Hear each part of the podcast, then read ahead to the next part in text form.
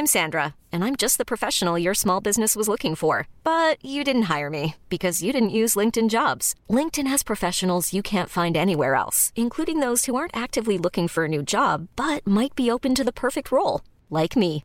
In a given month, over 70% of LinkedIn users don't visit other leading job sites. So if you're not looking on LinkedIn, you'll miss out on great candidates like Sandra. Start hiring professionals like a professional. Post your free job on linkedin.com slash achieve today.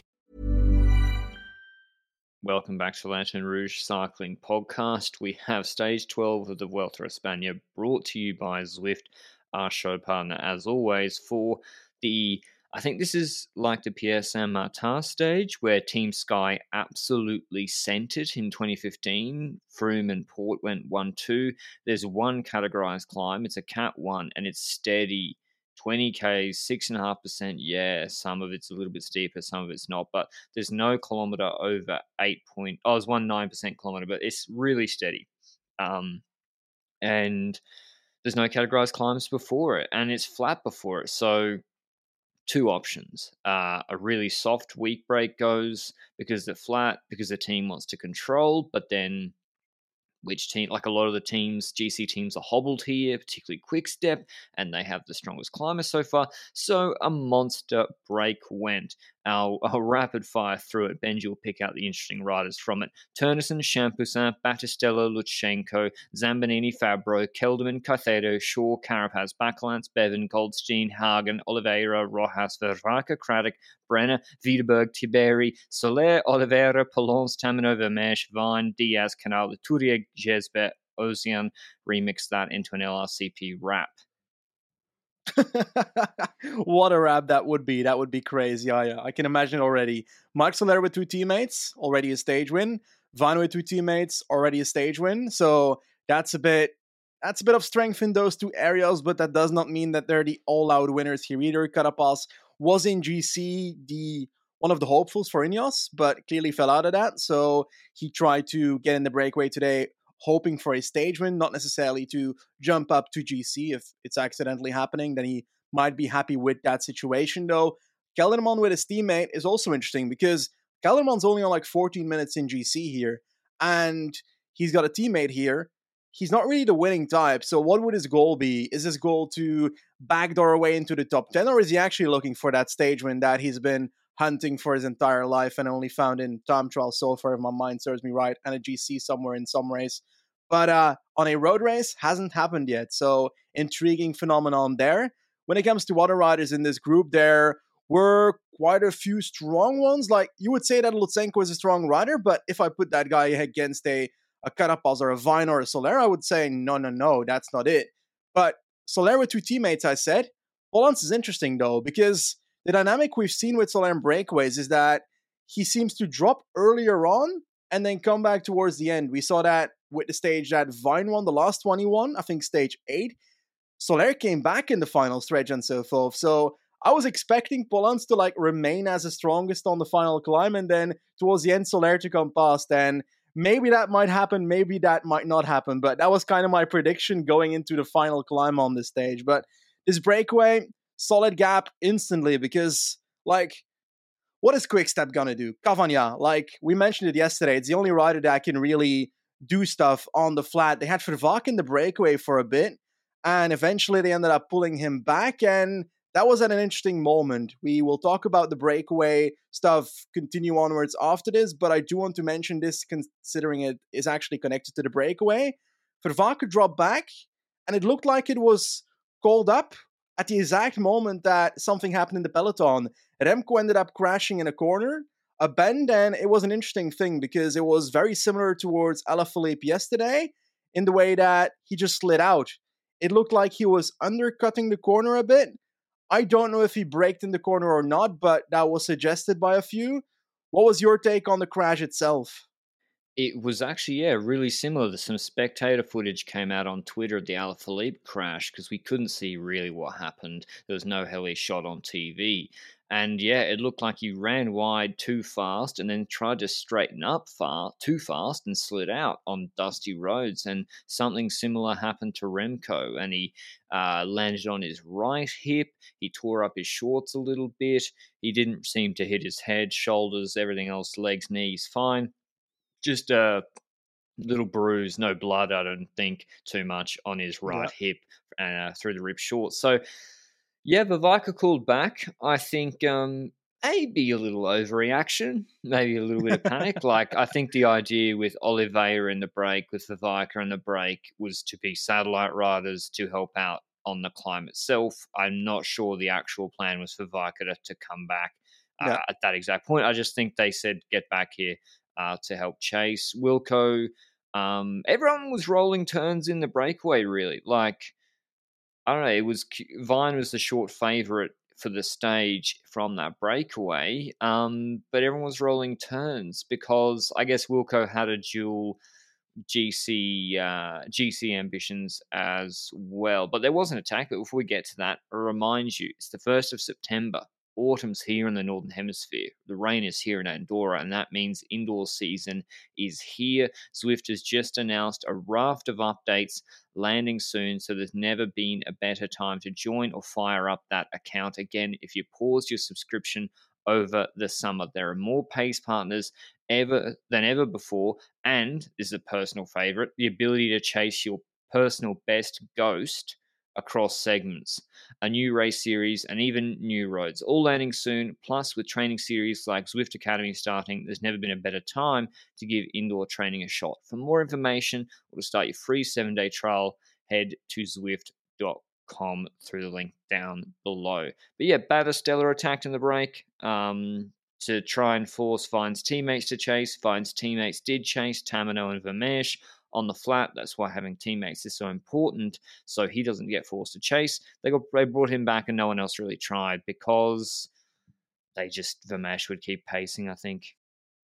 Yes, and we also got to mention like we spoke about Kelderman a bit so far. We spoke about Kelderman being a rider that is gently moving up in GC, the larger the gap of the breakaway becomes. And because of that Evenepoel crash at a certain point, at like 40 ish kilometers to go, the tempo in the peloton went down a bit as they waited for Evenepoel. And the break extended to a point where I think they had 11 minutes and 54 ish seconds, if my memory serves me right, which meant that Kelderman not only jumped into the top 10, but was virtually on the podium in second of this Vuelta for at least a tiny bit. So at least he was on the podium for a bit, but we know that on the climb itself, the tempo will increase in the peloton. So that would only last for X amount of time. But we were certain at that point, right? Like, if you're at that point in the race, virtually second, then there's like eight minutes to the end of top 12, for example, then it's very likely that if Kelderman does not suddenly collapse on the final climb, that he ends up in the top 10 of GC, which is a very good move. And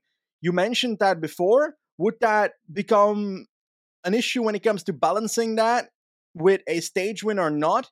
And I guess we'd see on the climb whether he would have issues with that or not. But when it comes to that final climb, Peñas Blancas came up, and I feel like Alpecin controlled that really well for the initial part of the climb. Vermeersch and Taminiaux pacing pretty well.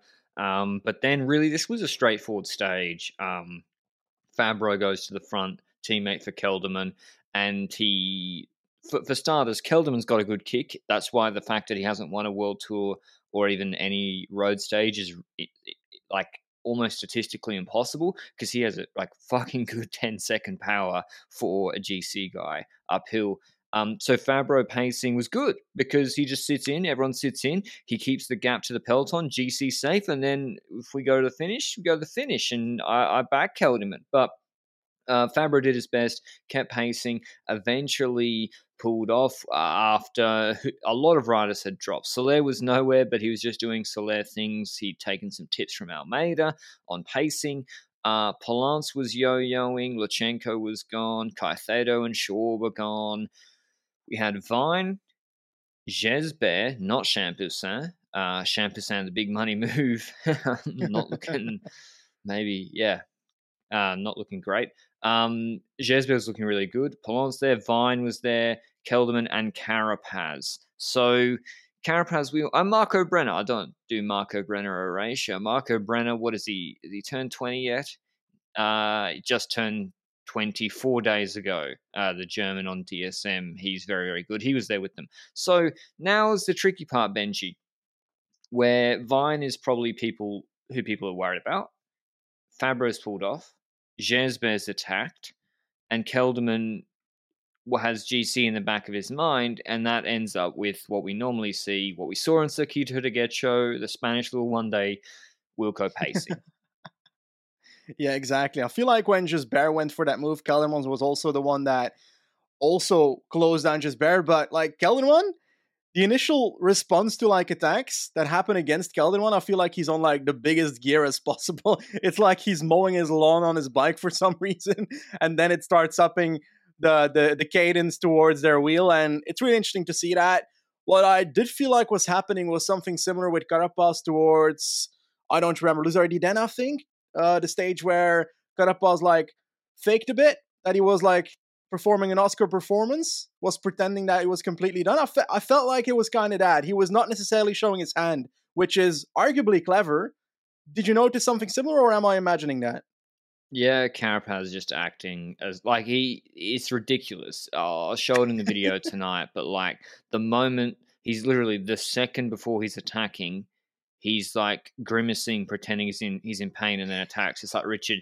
There's a delay from the TV to the cars. So by the time the cars have seen you faking, you've already attacked in real life. so it's completely pointless, but he's just so committed to the bit uh, you got to respect it. Um, just yeah, he's he gets another his second Emmy award or Oscar today after on Luz Ardiden. Well, actually, no, he didn't get the award there because he got caught. Uh, but yeah, Wilco got played by El Jaguar de Tulcan, Apex Predator. Hasn't had a great Vuelta so far, but you sense weakness. He senses weakness. He strikes, rides away from Kelderman, and beats and just holds the gap that yep. he initially got. He only wins by nine seconds. I'm not convinced he had necessarily better legs than Wilco today, but he played it for the stage. And that's, uh, we've been speaking about a lot more. Like, playing for the stage 100% can and often has made the difference in Grand Tour stages this year. Certainly. Now, I also want to shine a light on other people in the background. I think like Michael Brenner, 20 years old, was in the final four riders before Carapaz decided to make his move towards the end. And then Brenner kind of started falling back. But being 20 and doing that, we knew this guy was talented. I will be honest, I felt like he stagnated a bit at DSM for a certain period. But this year, with his Tour de Suisse performance, I think he was like top 15 of my mind's all right about that. Or was that Burgos? I don't even know. A race this year, a random race this year, top 15 somewhere. Marco Brenner probably. No, he was good before he got COVID. And uh, always the best race in the history of cycling. Oh, okay. Oh, yeah, yeah. Because it confirmed both Remco and Vine and not necessarily Plapp. So, but we will leave that detail and, out just to make sure the statistics and, are um, right, right? Out of his pants, man. Who?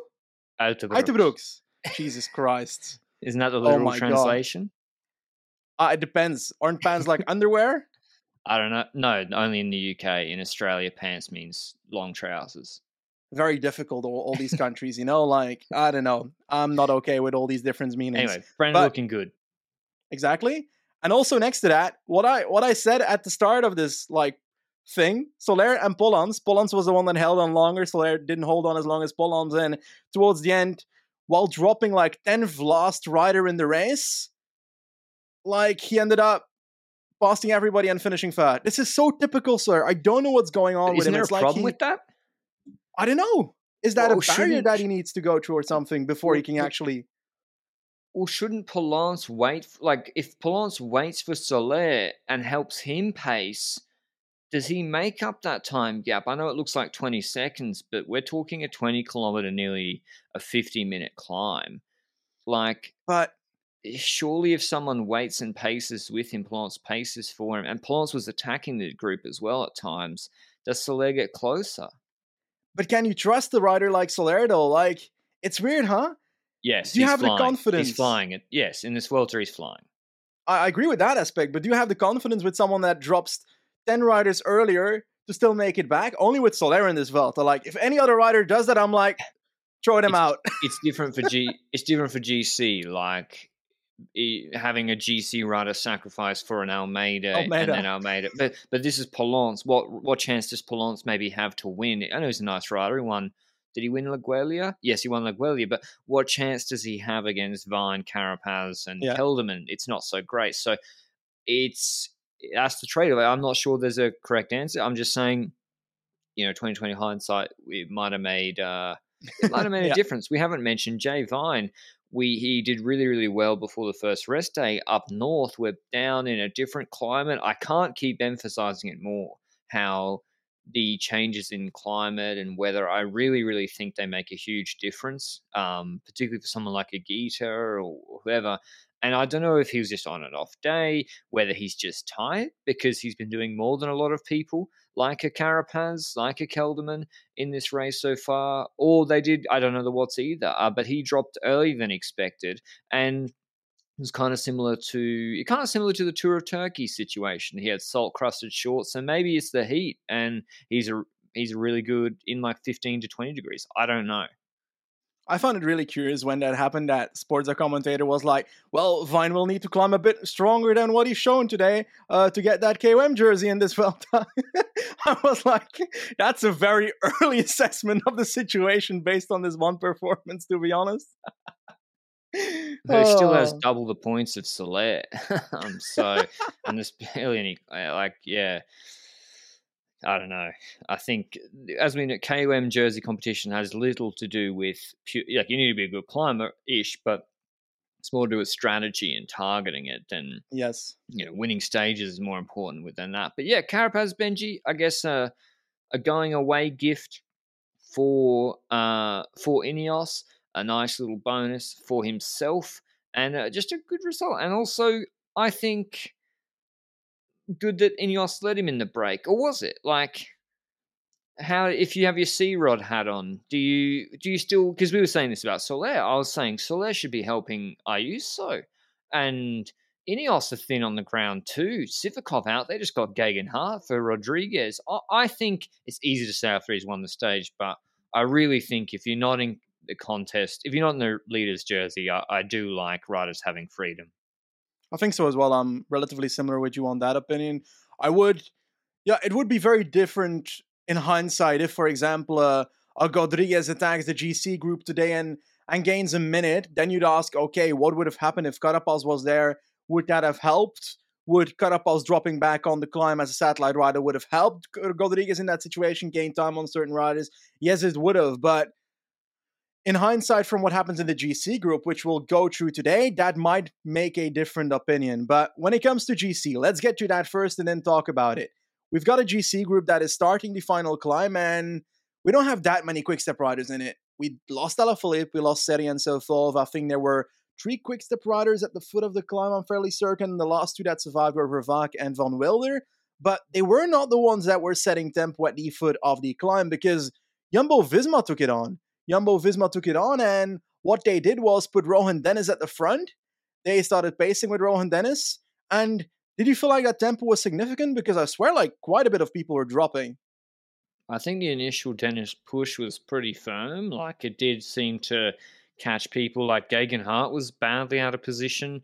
Um, moving up, I think Ayuso was in bad position, maybe caught off guard. So I definitely think Dennis pushed on at a decent pace, probably just having a little look to see how does Rip Shorts Remco look um, on this climb. Now, this climb really does suit Evenepoel's consistent gradient, um, long climb, 50 minute efforts is no problem for a guy that's done well in flat world champs ITTs. So it does suit him, but I guess I had a little look.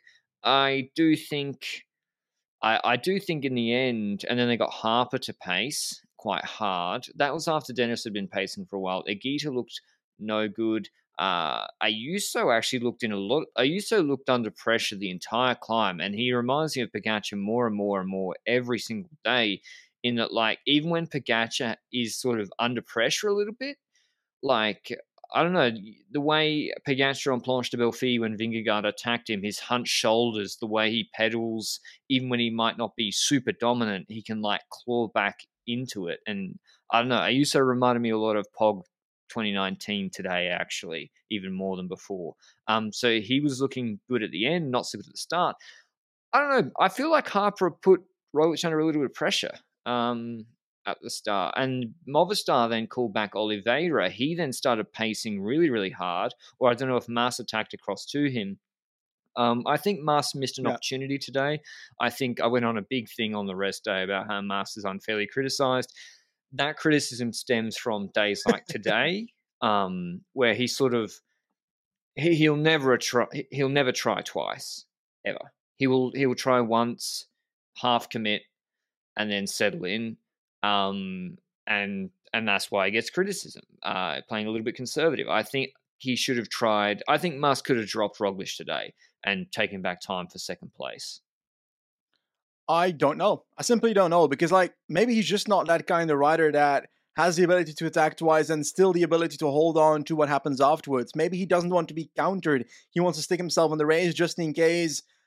Let's say that Evenepoel has a bad day on Sierra Nevada in the mind of Mas, for example, and Mas is like, if I can just not get countered, then I'm not being put on even more time in this situation by Remco by the end of this climb. Maybe he's thinking that way, but I agree with you that he would probably be better off focusing on trying to get a one up on Roglic instead. And whether that's by doing that second attack or not, I actually don't know. I I do agree that it's probably the reason that he gets criticism, but I also never considered Mazda rider that as the attacking type on climbs. I swear even the Vuelta that he podiumed in 2019 is my guess. He ended up podiuming that by attacking a group that was looking at each other on stage 20, if I recall correctly. And those were the moments that Mas benefited from. He attacked, I think those were the moments where he attacked more times where the group didn't continue setting a pace, where the group kind of stands still for a second, looks at each other, and that's where he tried to benefit from. And I think if a situation like that happened a bit later, it would have potentially occurred again. But w- what happened after like Mas went to Oliveira's wheel? Oliveira just kept pacing, right, for a while. Well, Mas did. He made a mistake as well, where he left Oliveira's wheel and said, mm-hmm. "You close it," and every, all the other GC contenders looked at him like, "Why would we? Why would we care?" And then Lopez attacked him, and then Mas had to close Lopez, and I was like, that was a complete waste of time. Like, what are you doing? um, so I don't, I don't know. Then Geoghegan Hart came back, and he started pacing for Rodriguez. Then through a hairpin, Rodriguez attacked the group. Ayuso is there with Evenepoel's looking. By the way, the entire time of the this climb, he looked completely comfortable and in no problem. Um, they, have Evenepoel, Mas, Ayuso, Almeida's yo-yoing, but he would eventually get dropped. And Roglic, Roglic is looking, uh, I would say okay, but on the limit. Like he, I think one big attack could have been been trouble for him, but there was a bit of stop and start, which helped him. Lopez looked all right until the end, and yeah, Rodriguez attacked, had the group on his wheel. No one counted him. Um, he stopped and then Evenepoel just started pacing to the finish. And then Rodriguez lost 11 seconds in the last 100 meters. It happened the other day. He lost 13 seconds to the group the other day. He seems to, I don't know, he just doesn't have that finishing burst at the end because Evenepoel wound it up at the end. And Ayuso, this is what I was saying, like Pog, like he just, Ayuso just holds on into that group and just keeps the draft. So Evenepoel finishes with Mas, Roglic, Ayuso, Lopez on six seconds, Rodriguez on 11 seconds. Geoghegan Hart, very good. I do wonder if he might have attacked to see who chases him and take back time because I do think a two leader strategy for Ineos.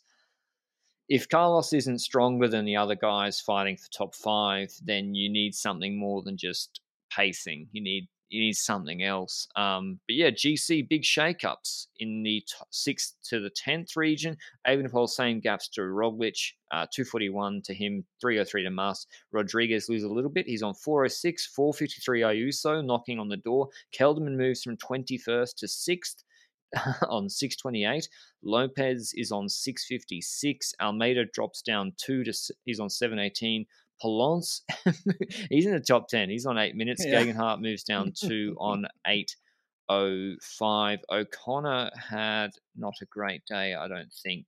He lost a minute or so, 55 seconds. Hindley lost 90 seconds, finishing with uh, Valverde. So not a great day uh, for him. But what does that mean for GC, Benji? I think a lot when it comes to a team that you probably wouldn't expect me mentioning right now. And this is something that we've looked at yesterday when it comes to Higuita trying to go in the breakaway, Kelderman trying to go in the breakaway for Bora to try and get into that top 10. I think there's another team that is perfectly situated with three riders in the top 20 on 11 minutes, 13 minutes, and 14 minutes. And that is EF Education first. You can bet that they will try and get in the breakaway, gain 10 minutes, and one of them will end up on the top 10. I 100% bet you. Like, they are like perfectly situated in GC to do that, right? They have to for the points. They need multiple guys, even to go ninth or eleventh, like Uran and Yeah. Carthy. They have to um, go for that, and they've been who they got. Even Padun, like Padun, Yeah. if if he stays with GC Group, if he just stays with them on Sierra Nevada, he'll move into the top ten by default and won't because the third week is so soft. So I think Uran and Padun look like I think Padun will do better than Uran on Sierra Nevada, but it's hard. Padun doesn't do so well there. Yeah, it's there's the relegation stuff in play as well. Bike Exchange now no longer have Yates, so it's pretty much just EF fighting for that. Um, I don't know. It's Movistar?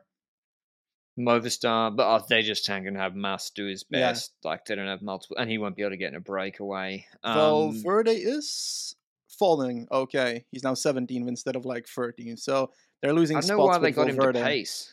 Did they get him to pace? I don't remember. Bauer should fight Uh, for tenth.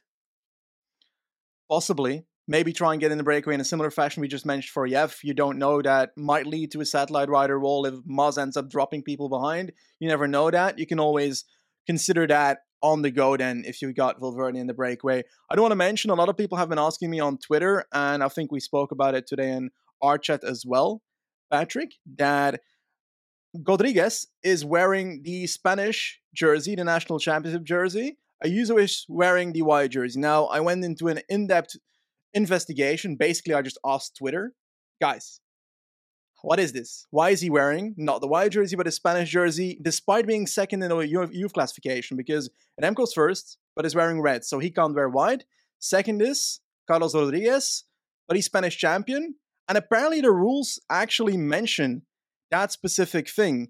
They say that in a situation that a second rider, well, the first rider, like Remco, has the red jersey, then he can't wear white. The second rider will have his world or national champions jersey prevail over the youth jersey.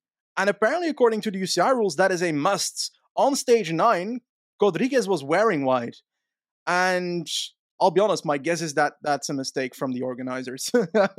because according to the UCI rules, how I read them, he should not be wearing white. And like today, a user should be wearing white, as simple as that. It'd be funny if Ayuso drops down and then Rodriguez starts wearing the white jersey again, whether the organizers were just like, hold on, how about we have Spanish national champ jersey and a Spanish youngster in the white jersey? We'll double stack it. Why would we hide the Spanish national champs jersey? Um, I don't know. But Rodriguez and, Ayuso, it's looking good. Rodriguez is looking good for Sierra Nevada, but we have Pandera before then. But before even then, we have I don't know. I, I was going to call it an interesting stage, but it, it might not be. it's from Ronda to Montilla tomorrow, and it's 169 kilometers long. There's no categorized climbs, but it's not a pure sprinter's day by any stretch. It's up and down, rolly all day. There's a bonus gate with an intermediate sprint on the top of a short little hill with about 12, 15 kilometers to go. The final ramp, I believe, is 700 meters at 5%, uh, or that's before the final ramp. I need to check the, the final exactly. I think Mads Pedersen, I think Trek have to go all in for him tomorrow. This is easier, in my opinion, than the LaGuardia stage four finish, which was 900 meters, 8.4%. This has a little flat section, um, sort of before the final punch. I really think they have to go for Pedersen tomorrow, and I think that might benefit Roglic. Roglic might take some seconds, uh, some seconds on Mars and others tomorrow. But who else will pace? Is it too hard for for Groves? There's also the issue. I think Scotson is out as well. I don't think it was COVID related based on what I read in the tweet, but he was just feeling ill. So that's an extra rider for Bike Exchange that's not going to be pacing in this peloton. So they might want to keep people towards the end. I don't know. I like seven years ago, I would have said Valverde, but that's not the case anymore. Like he on paper doesn't have that punch anymore. Degenkolb will try if he's there in that group, but he doesn't have the teammates to pace, I think. I don't expect DSM to throw everything on the table for Degenkolb on this finish, is at least what I'd say. UAE doesn't have the riders to pace because they're focusing on 10 GC riders at the same time because Polanc is now also in the top 10. Um, Alpecin, Merlierna, that finish is on paper too hard for him in my eyes. Lotto Soudal doesn't have anything. Do Bahrain want to get in the break with Fred Wright and Luis Leon or go for the yeah. from the GC group? Yeah. I think there's a a thing to be said about the breakaway on this stage actually. I just it's very difficult to predict, you know. We might just end up with like three riders from uh, continental Spanish teams and would be easily controllable. But if that's not the case, if it's a bigger break with more people trying to actually get something out of the state from the breakaway, then it changes something. And I think a, Cofidis with Coquard might be interesting on a finish like this if he was in the form that he was before the Tour de France. And that's the bummer now because I haven't seen that in recent days. What would happen if Pedersen's in the breakaway and it takes Trek away to pace? Do they automatically make sure the break wins by doing that? I think the only other team that might pace would be FDJ with Pacher. I, I don't see Jumbo Visma pacing with Dennis all day for this, for maybe some bonus. I don't know. It's a lot of effort. Maybe 10 seconds. He's only got 20 on Mas. Could be decisive if he wins it. But yeah, Pedersen, I think, is the A1 favourite for it. Haters out. This would have been a hater stage. Uh, would Ineos have ridden for him? Maybe not. Fred Wright will be looking to break his sort of break his bogey. Um, I would like to see McNulty getting a break with uh, with Soler again. I think McNulty on these rolling hills, if they work people over, he's really really hard to bring back uh, if he goes long. So McNulty as well from the break would be someone I'd be looking at, but his legs haven't haven't looked uh, as good. But I'm going to go with um, has he done? I just want to check he's done well this year first. I'm going to go with Rudy Molard from the break and okay. probably maybe Pedersen from the GC group. Very possible. I'm going to go with Fred Wright from the breakaway, and I'm going to put all my eggs in the breakaway basket just to be disappointed tomorrow when the peloton ends up winning.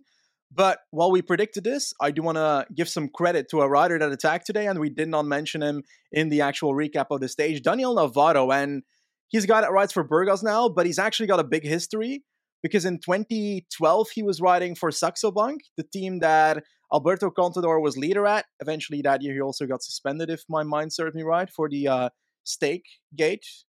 And I think Navarro was a super domestique for like multiple years, and I was shocked to to see him attack and still be there today. Just wanted to mention that it was like you've got that scene in Star Wars where Obi Wan Kenobi says, It's a name I haven't heard in a long time. That was exactly my reaction to Daniel Navarro attacking at this moment. So, yeah, just wanted to give that extra to this stage. I don't know why I wanted to say it. 39 years old. He top 10 the tour in 2013. So, yeah, still going with uh, with Burgos, who haven't really got much out of this uh, race yet. But yeah, Fred Wright, I don't know. Tricky stage tomorrow to call because it might all land on Trek and Higuita's not been looking good. Not expecting huge GC gaps. Thanks for listening as always, and uh, we'll see you with the recap of the stage tomorrow. Ciao. The secret to summer ready skin is here. Osea's number one best selling Undaria algae body oil, clinically proven to instantly improve skin elasticity and transform dry skin to silky, soft, and unbelievably glowing. Its signature scent of freshly squeezed grapefruit, cypress, and mango mandarin transports you to sun kissed summer days. Get healthy, glowing skin for summer with clean vegan skincare from Osea. Get 10% off your first order site wide with code GLOW at OseaMalibu.com.